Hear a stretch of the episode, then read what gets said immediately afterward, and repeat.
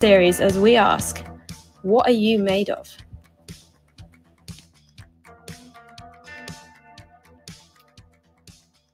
So, we're going to be looking at the book of Daniel. I'm going to explain more about that uh, in a moment. If you want to grab a Bible, there is uh, there's some Bibles just at the back by the the big green piggy um, at the back. Um, but before I delve into this, we're going to go through Daniel chapter 1 together. A question for you to chat to the person next to you.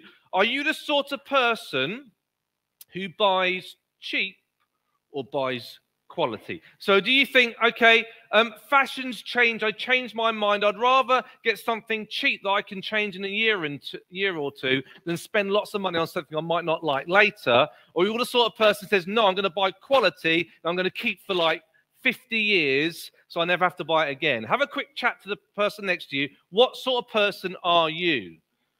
Cheap or quality?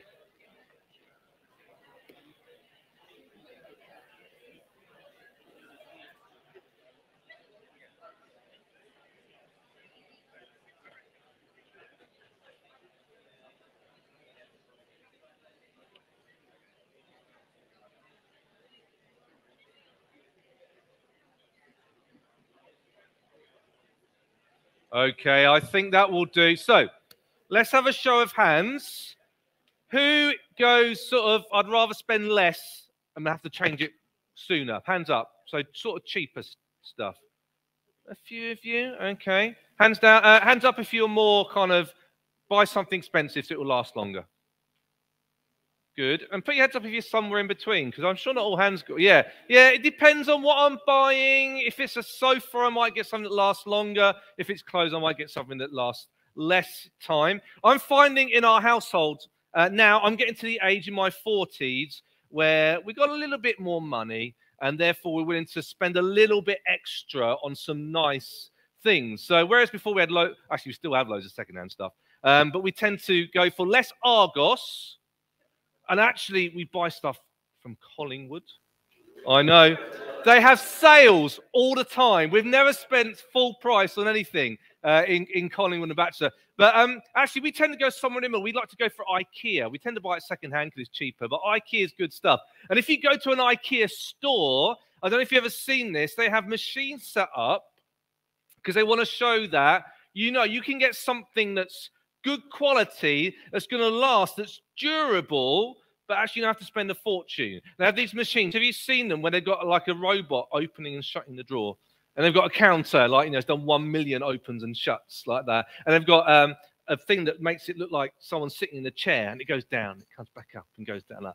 To show that IKEA want to show you that they are good quality, they're durable, they will last, but you don't have to spend a fortune in order to, to get. You do actually have to spend quite a lot in IKEA now, which is why we get them second uh, hands. We're looking this morning and for this month at what are you made of? And we're looking at different qualities. Um, and the one we're looking at this morning is durable material. And ask the question Are you made of a durable material? Now, durable is something we talk about things and materials, possibly a word that might better suit us as human beings is are we resilient? Are we resilient? That resilient is defined as the capacity to recover quickly from difficulties. It's about toughness. It's about not being worn down. It's about springing back.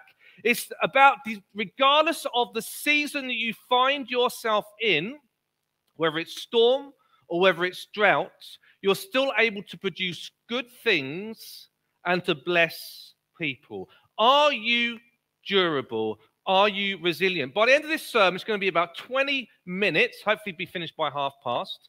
Um, I'm going to give you just a few tips, practical things you can do to help you become more resilient, to become more durable.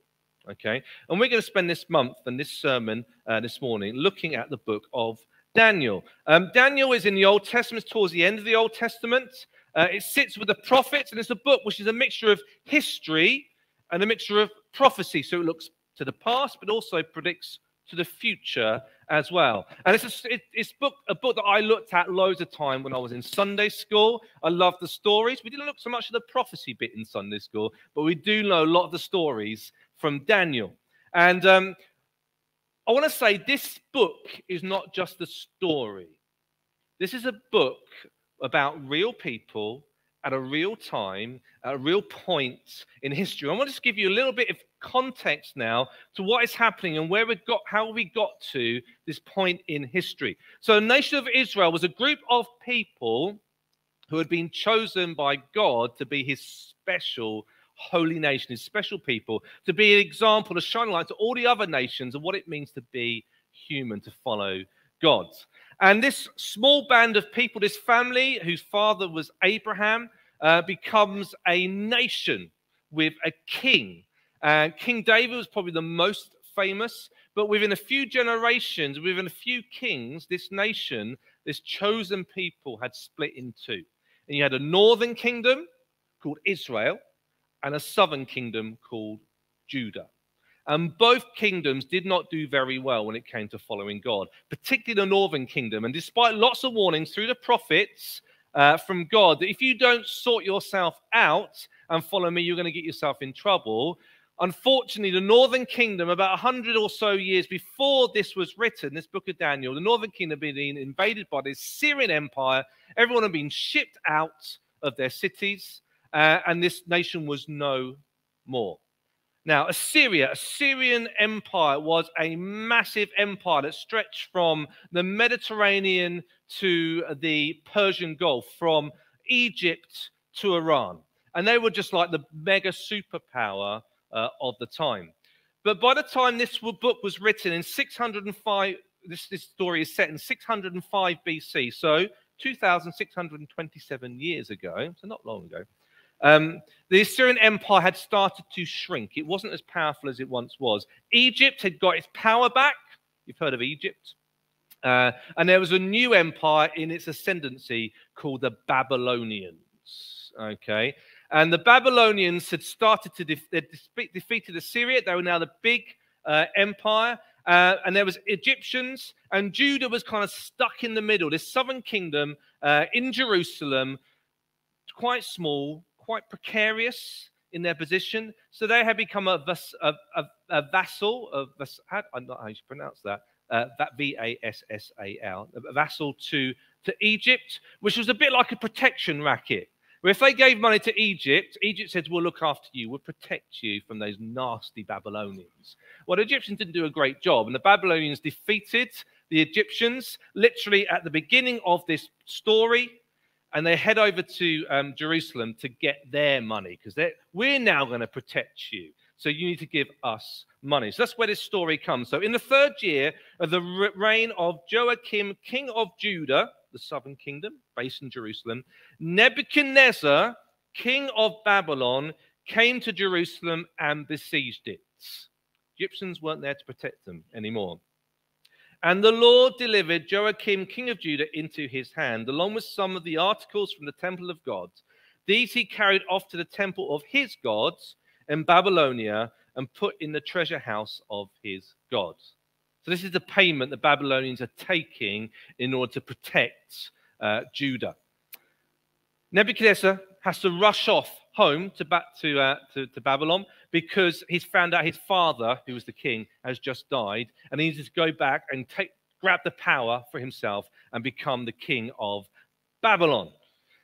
He doesn't just take golden treasure with him, though. Let's continue in verse 3. Then the king ordered Ashpenaz, chief of his court officials, to bring into the king's service some of the Israelites from the royal family and the nobility. Young men without any physical defect, handsome, showing aptitude for every kind of learning, well informed, quick to understand, and qualified to serve in the king's palace. He was to teach them the language and literature of the Babylonians. The king assigned them a daily amount of food and wine from the king's table.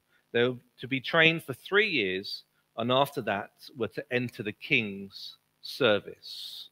So here we have them taking the best of the best, the cream of the crop in terms of uh, the nobility. Teenage boys and taken to Babylon to train to be Babylonian court officials rather than Egyptian. They're taking the best to try and weaken Judah and to strengthen Babylon. Among those who were chosen were some from Judah. And here we got them. We got Daniel, who this book is about, the hero of our story, Hananiah, Mishael, and Az- Azariah. And the chief official gives them new names. Daniel, he gives them the name Bel- Belteshazzar. To Hananiah, Shadrach. To Mishael, Meshach. And to Azariah, Abednego. Now, we'll come to those names uh, in a bit. But here we have some teenage boys who are taken at about the age of 17, maybe 18, and taken away from their homes and taken to a culture which is completely unknown to them. They're taken from their families and they're taken to a new place. It's a bit like, I guess, going to university. Okay, they're about the same age. I went to university and was 18, almost 19. And I remember um, my parents took me to my hall of residence in Loughborough. I went to Loughborough University. And I remember t- going to the car park, saying goodbye, and suddenly realizing I don't know a single person within about 200 miles of this university. And it was a really scary time for me. Think how much scarier it would have been for these guys being taken by force. They didn't choose like I did choose to go to university. They were taken by force to a people they knew nothing about. And we're told that they are given three new things. Okay. First of all, they are given new teaching. So there we were told in um, uh, verse 4 that they are to teach them the language and literature of the Babylonians. Now, this isn't just language and literature. Caught up in all of this was actually the mysticism, the magic, and the religion of the Babylonian people. So they talk about new gods rather than one gods. They talk about omens, spells, magic. It's sounding more like Hogwarts now than university. This is what they're being taught and trained in. It's not just trigonometry and the language. In it is loads of magic and mysticism, stuff that is banned, prohibited in the Torah, the laws of the Jewish people. Okay, so they're given new teaching. They're also given new names. I'm not going to repeat the names again, they're hard enough to say the first time. But the names they had were names that were derived from the name of God. Yahweh and Elohim, both are names they, they gave to God. And if you look, they got Yah or Ah and El. Each of their names have got one of those bits in their name. They are names based on their God, the one true God. The names that were given by the Babylonians were based on their gods and about worshiping and praising their gods. So they're given new names that promote a gods that they don't worship. There's another thing that they're given as well. What is it? What's the other thing they're given? Foods. They are given food at a time when food was scarce and every single day you had to look for your food. They didn't have refrigerators or fridges. They were provided with such a blessing that every single day for three years, they will be given not just any old food, but the best food. And not just the best food, but the food from the king's table itself. So here we've got these guys, 17, 18 year old boys from Jerusalem who are given new names, a new religion, and new foods. See, how would you respond in that situation? What would you do? What would you do if you're taken out of everything that you know and you're told something that's completely contrary to everything that you have been taught? Because Daniel and his friends would have been well schooled in everything. They're the best of the best. But, you know, they've been taught all the things already how would you respond? Well, let's see how Daniel responds in verse 8. But Daniel resolved not to defile himself with the royal food and wine, and he asked the chief official for permission not to defile himself in this way. Verse 9 Now God had caused the official to show favor and compassion to Daniel. But the official told Daniel, I'm afraid of my lord the king, who has assigned your food and drink. Why should he see you looking worse than the other young men your age? The king would have my head because of you. Daniel then said to the guards, whom the chief official had appointed over Daniel, Hananiah, Mishael, and Azariah, Please test your servants for 10 days. Give us nothing but vegetables to eat and water to drink. Please then compare our appearance with that of the young men who eat the royal food and treat your servants in accordance with what you see. So we agreed to this and tested them for 10 days. I don't want you to underestimate how important this is. Put your hands up if you have teenage boys or have had teenage boys. Have you ever known a teenage boy to say no to food? Teenage boys love food. I remember loving food. It got to the point, I don't know if you've got teenage boys, do they always pick the most expensive thing on the menu when you go out for a meal? Yes, they do. It's the mixed grill usually. What's the biggest thing with the most meat? You saw in the gathering, the amount of meat we were eating. That's what teenage boys do. And yet we have a bunch of teenage boys who have Daniel saying no to the best and most expensive food on the menu. And says, I'm not going to drink, eat your meat. I'm not going to drink your wine. I want vegetables and water. I mean, what is going on there? Teenage boys don't eat vegetables and drink water. It's just completely ridiculous. And yes, that's what Daniel did. Why?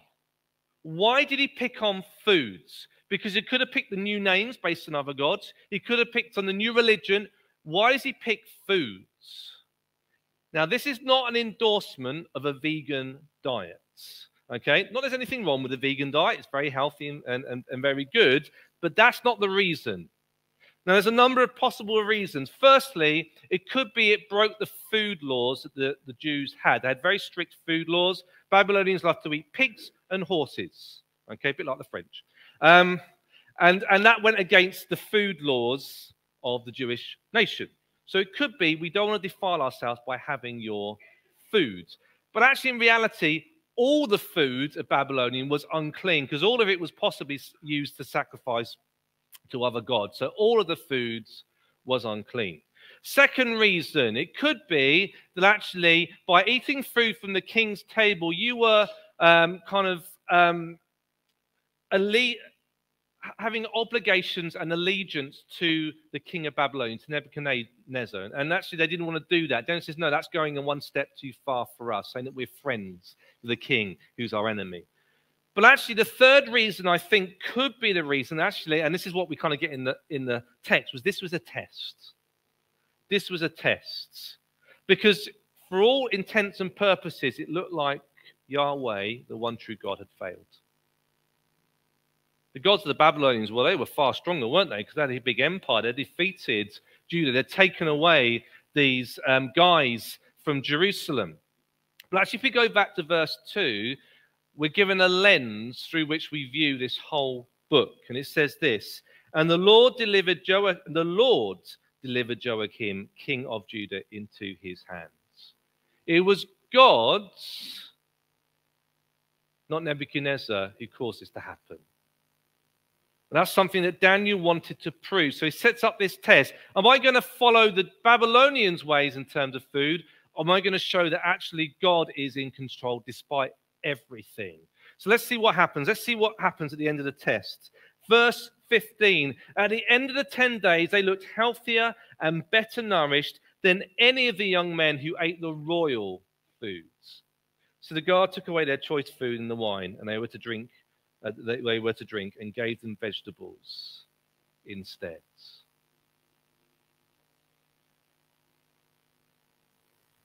They passed the tests. God was in control despite all the circumstances. And actually, what Daniel showed was he had resilience, that despite all the things that he was coming up against him, despite the difficult circumstances he found himself in, he not only survived, but flourished. Verse 7 To these four young men, God gave knowledge and understanding of all kinds of literature and learning. And Daniel could understand visions and dreams of all kinds. At the end of the time set by the king to bring them into his service, those three years of Babylonian university, the chief official presented them to Nebuchadnezzar the king.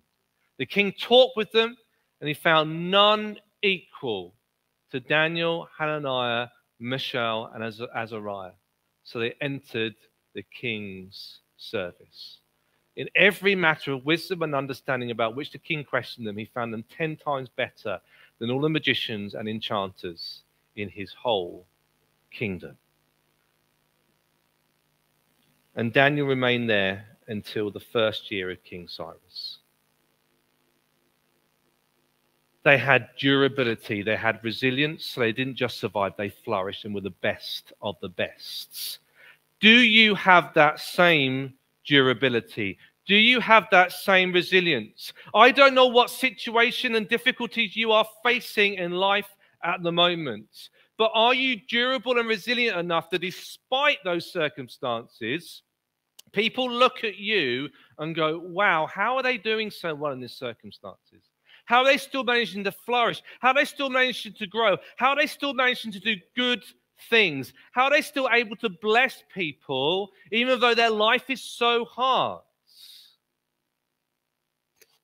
Well, I want to give you just very quickly some practical ways in which you can improve your resilience and your durability in your life.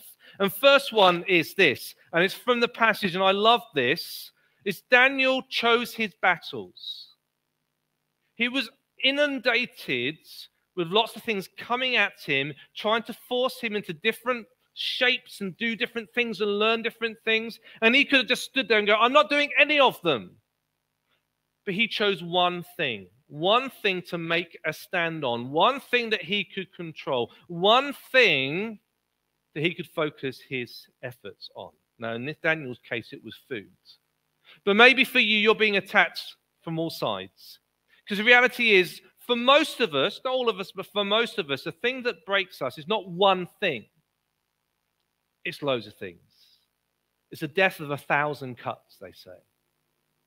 Actually, it's just accumulation of lots and lots of things that cause trauma in our lives and affect us and grind us down to the point where we go, enough, I can't take this anymore. What Daniel did was go, okay, in all this mess, all this stuff coming against me, what's the one thing I can take a stand on? It might be, you know what? I'm still going to go to work every day and perform well in my job. It might be, I'm still going to go to church every Sunday or home group. It might be, I'm just going to get up every morning out of my bed. What's the one thing I can do and do well, despite everything else? What's the one thing? So focus on one thing to make and take time to rest. See, God built into the week a day when we rest. We don't rest anymore. We don't take time out. I actually mean to take time out just to rest and escape stuff. Come to the gathering, escape everything, and have a good time. Um, find times when you can take a break and just think and reflect on those things that are troubling you. Also, what's quite big at the moment is wellness, well-being, which is about paying attention to how you're feeling and, the, and, and your body and your physicality and taking time just to be quiet and think, you know, how am I doing? How am I physically? How's my mind? See, all these are great things, and I would encourage you to do all of these things. You know, if we're ill, we go to the doctor, we take a pill or whatever it is, or take the treatment. But actually, if you are a follower of Jesus, we are offered something more than just some of these really useful tips. See, there was a guy called Jeremiah who was a prophet uh, at the same time that Daniel was alive. And Jeremiah shared the word of God for the people of Judah uh, as they went into exile and whilst they were in exile. And he says these words in Jeremiah uh, chapter 17, verse 7 uh, to 8. And they're up on the screen. But blessed is the one who trusts in the Lord, whose confidence is in him. They will be like a tree planted by the water that sends out its roots by the stream. It does not fear when heat comes, its leaves are always green. It has no worries in a year of drought and never fails to bear so Jeremiah is talking here about, you know, despite the circumstances, storm, or in this case, drought, despite what hitting against you, he's saying you will be able to bear good fruits. How? By putting your trust in God. What we have a thousand years, no, 500 plus years later, is these words from a guy called Paul to a church in Ephesus, a bunch of Christians. And he says these words in Ephesians chapter 3, verse 16. I pray that out of his glorious riches, he, God's, may strengthen you with power. How? So we need strengthening. How is he going to do it? Through his spirit in your inner being. Through his spirit, God's spirit in our inner being. If you are a follower of Jesus, and what I mean by that is someone who has decided, you know what, I'm not sure about this all God church stuff, but I see something in Jesus that excites me. I want to start to base my life on him. I want to start to follow him. That's a follower of Jesus. There are some people who have made a commitment to Jesus, but aren't a follower of Jesus. They're just made a choice some years ago. A follower of Jesus is someone who is following Jesus and trying to be like him. If you're a follower of Jesus, you are given God's Spirit. You're given strength, not from yourself, but from our Heavenly Father. The power that created the universe, the hands that flung stars into space, is dwelling in you. And you can draw strength from Him. So, lastly, how do you do that? Practically, very simple. Okay, very simple. And this is something you can go away with and start tonight, tomorrow, whatever. Try and spend three to five minutes of your day, just three to five minutes, fixing your eyes on Jesus, focusing on God. I'm not asking you to do a massive Bible study. I'm not asking you to read the Bible in one year. As great as those things may be, I'm saying now, you, if you want to start this, three to five minutes focusing on Jesus, because it's no good starting this when you're in difficulty, although it's never too late to start.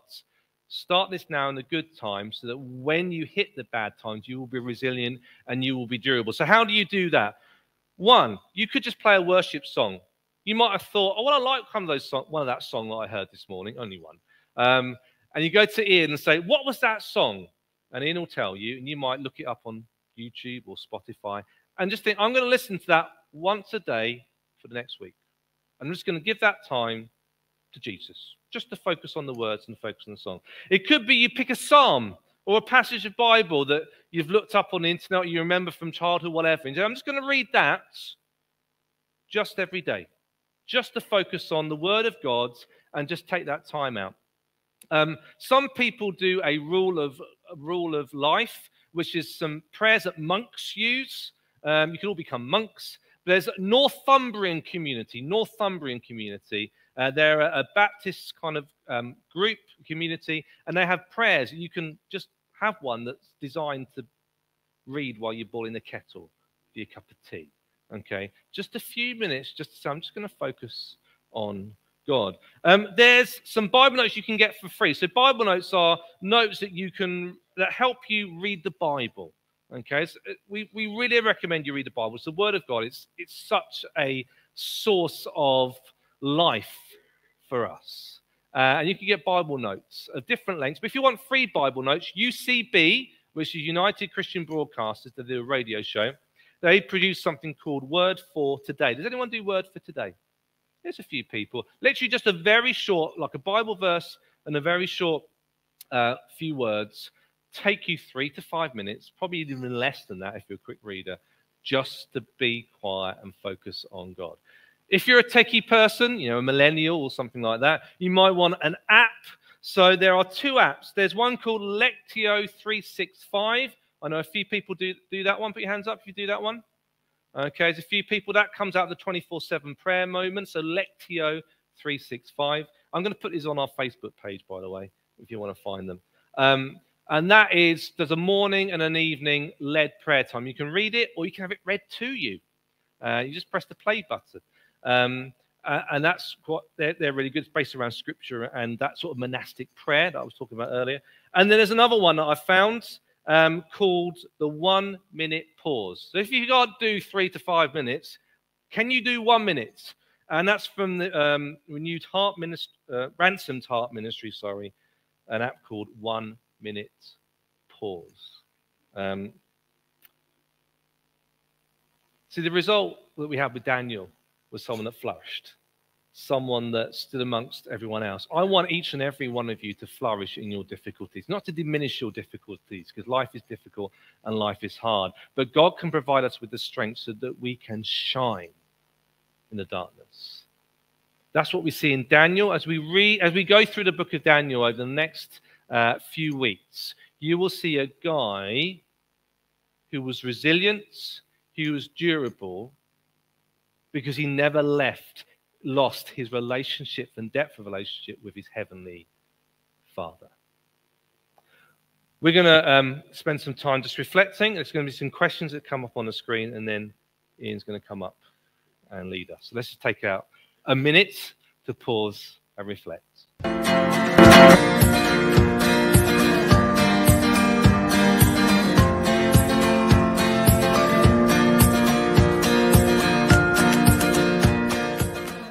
When have you needed resilience in your life? How resilient, durable are you now? Where are the possible fracture points?